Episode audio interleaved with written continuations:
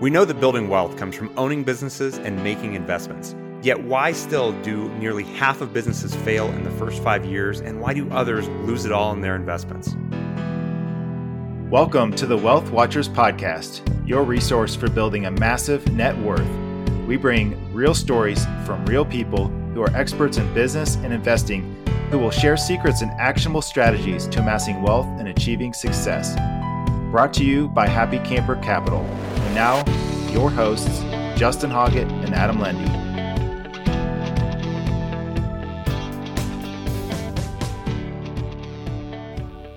Welcome back to a special edition of the Wealth Watchers podcast. I'm your host, Adam Lendy. My co host, Justin Hoggett, will not be joining us today. We're taking a break from our normal routine of having guests on speaking about business and investing to commemorate and remember September 11th, 2001 to honor the victims who perished that day, to commemorate the heroes who fought for our country and against freedom, uh, domestic and abroad, um, and to really just look at where we've come in the past 20 years, where we're headed, and to share some insight on how we can really grow from this. Um, because as somebody who, like many right now, um, has spent the majority of their time growing up post 9 11 2001. Um, I am in that millennial fold.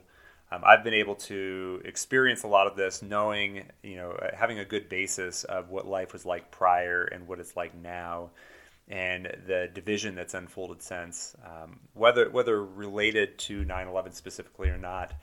Um, what I've observed is the divide that has, you know, really drawn a line down our country and has separated a lot of us um, politically, ideologically, socially.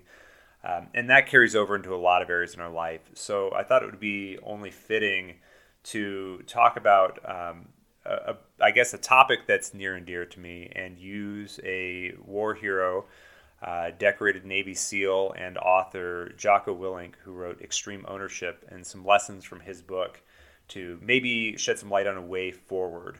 Um, as I'm observing, of course, a lot of maybe non ownership or even victimhood in some parts of our society. So, a couple of highlights that I'd like to um, really dig into that came out of extreme ownership. Um, this is one I love about admitting mistakes and really owning um, situations as they come and, and just blaming nobody but ourselves. Um, Jocko writes in his book For leaders, the humility to admit and own mistakes and develop a plan to overcome them is essential to success. The best leaders are not driven by ego or personal agendas. They are simply focused on the mission and how best to accomplish it. When we look forward as opposed to looking backward um, and trying to blame people or find scapegoats or you know uh, soften situations that have happened, you know we're, we're not focused on the road ahead. And this is something that applies, I think, in all parts of life. This is both a business, personal, um, is, is key in our relationships. Just making sure that we're owning things and moving forward. Uh, I can relate this to my career in law enforcement. Um, there were, you know, times that people would, you know, not own a situation and spend time defending and getting out of it, and or trying to get out of it, I should say. And you know, had they just owned it up front, they would have not only moved through it quicker and been able to look forward, but would have been able to, you know, I guess walk away with their integrity and on, oftentimes more respect from superiors. So um, this is something that I think is extremely relevant right now, um, especially given the state of divide we're in right now over our termination of the, you know, our presence in Afghanistan and the termination of the longest war in U.S. history.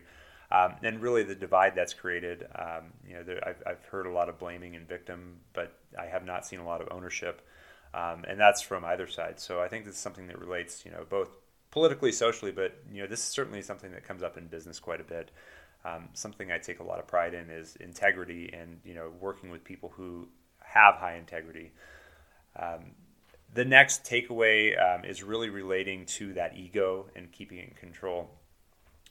Jocko writes Ego clouds and disrupts everything the planning process, the ability to take good advice, and the ability to accept constructive criticism. It can even stifle someone's sense of self preservation. often the most difficult to, ego to deal with is your own. And this is something that I, I think is extremely relevant as most of us aren't aware of our ego. It's a blind spot for a lot of us. Um, you know, not not realizing how it's clouding our interactions with others. Um, you know, the the way we approach situations, and you know, it's there's a need and a want to be right. There's also a desire, a strong desire to prevail and to win. Um, and I don't think every situation necessarily needs to have a winner and a loser. Um, oftentimes, just having clarity and understanding of another person can be enough to agree to disagree and leave a situation as is. And what I've seen is it's, it's that's not the way um, a, a, lot of folks have been interacting with the world and with current events. Um, it's been more, you know, I'm right, you're wrong, and here's why, or you know, I'm gonna I'm gonna tell you why you're wrong, as opposed to listen as to why you feel the way you do and think the way you do. And I, I can say that I'm guilty of this myself as I reflect on my own interactions with others and my own personal beliefs and opinions. Um, you know, I, I realize that my ego certainly gets in the way just like everyone else. And I think bringing awareness to it um, is maybe our best way to keep this in check. Um, finally, as it relates to discipline um, and, and self discipline, Jocko writes in his book Discipline starts every day when the first alarm clock goes off in the morning.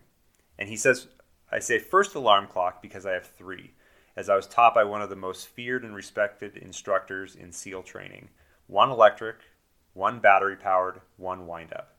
That way, there's no excuse for not getting out of bed, especially with all that rests on that decisive moment. The moment the alarm goes off is the first test. It sets the tone for the rest of the day. The test is not a complex one, when the alarm goes off, do you get up out of bed or do you lie there in comfort and fall back asleep? If you have the discipline to get out of bed, you win. You pass the test. If you are mentally weak for that moment and let the weakness keep you in bed, you fail. That's huge.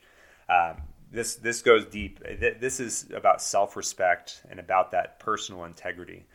If we can't honor the commitments we make to ourselves, even something as simple as getting out of bed when the alarm goes off, what does that do to our self-respect? And if our self-respect is tarnished, what does how does that shape our interactions with others? Because if we don't respect ourselves, odds are we're not going to show up with much respect for the others in our lives, both our personal relationships with our family, with our friends, certainly not with coworkers and with clients, customers. So building habits around and, and holding our integrity first is is big. And this is something that when I work with uh, my team and my my coaching clients, that I focus on heavily, which is you know set, setting your priorities and making sure that they get done. Um, these are non-disputable, uh, non-negotiable commitments that you set for yourself. If you set a commitment that you're going to get up at a certain time and you fail to do it, after a while, that becomes a new habit. And as it goes, your respect for yourself diminishes. So, this is where that accountability piece comes in. Now, I'm, you know, I, am not necessarily a believer in self accountability. I think it's hard to hold yourself accountable. I think it's a great idea to have a, a friend, a family member, a coach, somebody who holds you accountable to the goals you set for yourself. But personal integrity plays a big part in this too.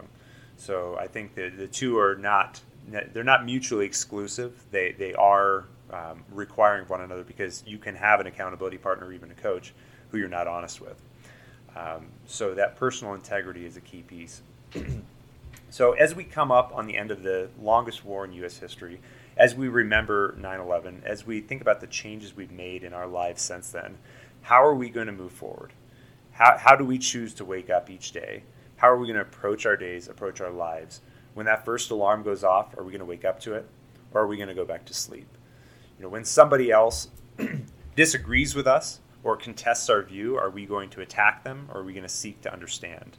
You know, are we going to allow others to draw a deeper divide between us and our fellow man? Uh, or are we going to take ownership of the situation ourselves and re- either reconcile our differences or recognize that there isn't necessarily a common ground rather than cast the first stone.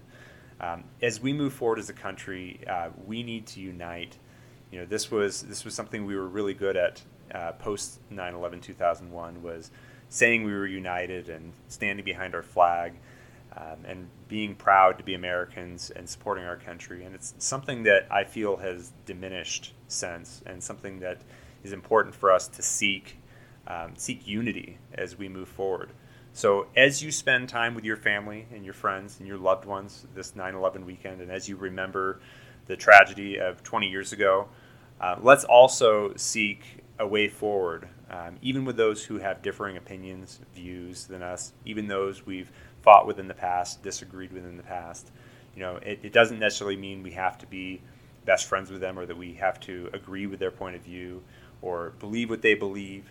But let's own it to our let's own it ourselves to be a part of the situation that, or I should say, of the part that makes the world better going forward.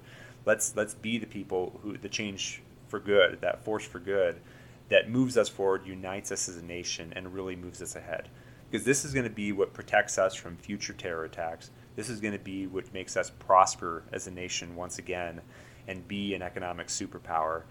This is going to be what makes us uniquely American. So I wish you the best weekend um, with your loved ones.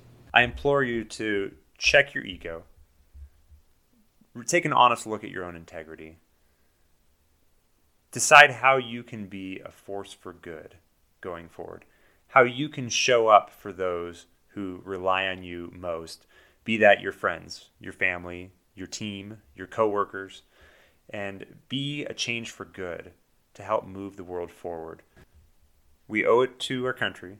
We owe it to all of those who perished in the fight for our freedom and our sovereignty um, be that the victims who died on 9 11, the heroes who've been lost in war since. We owe it to our families, our friends, and we certainly owe it to ourselves. Thank you for listening. This has been a special episode of the Wealth Watchers podcast. I'm your host, Adam Lundy. Have a wonderful weekend. This has been the Wealth Watchers podcast. If you enjoyed this content, please subscribe and leave a review on iTunes, Spotify, or wherever you get your podcasts. To learn more about Wealth Watchers and our parent company, Happy Camper Capital, please visit happycampercapital.com.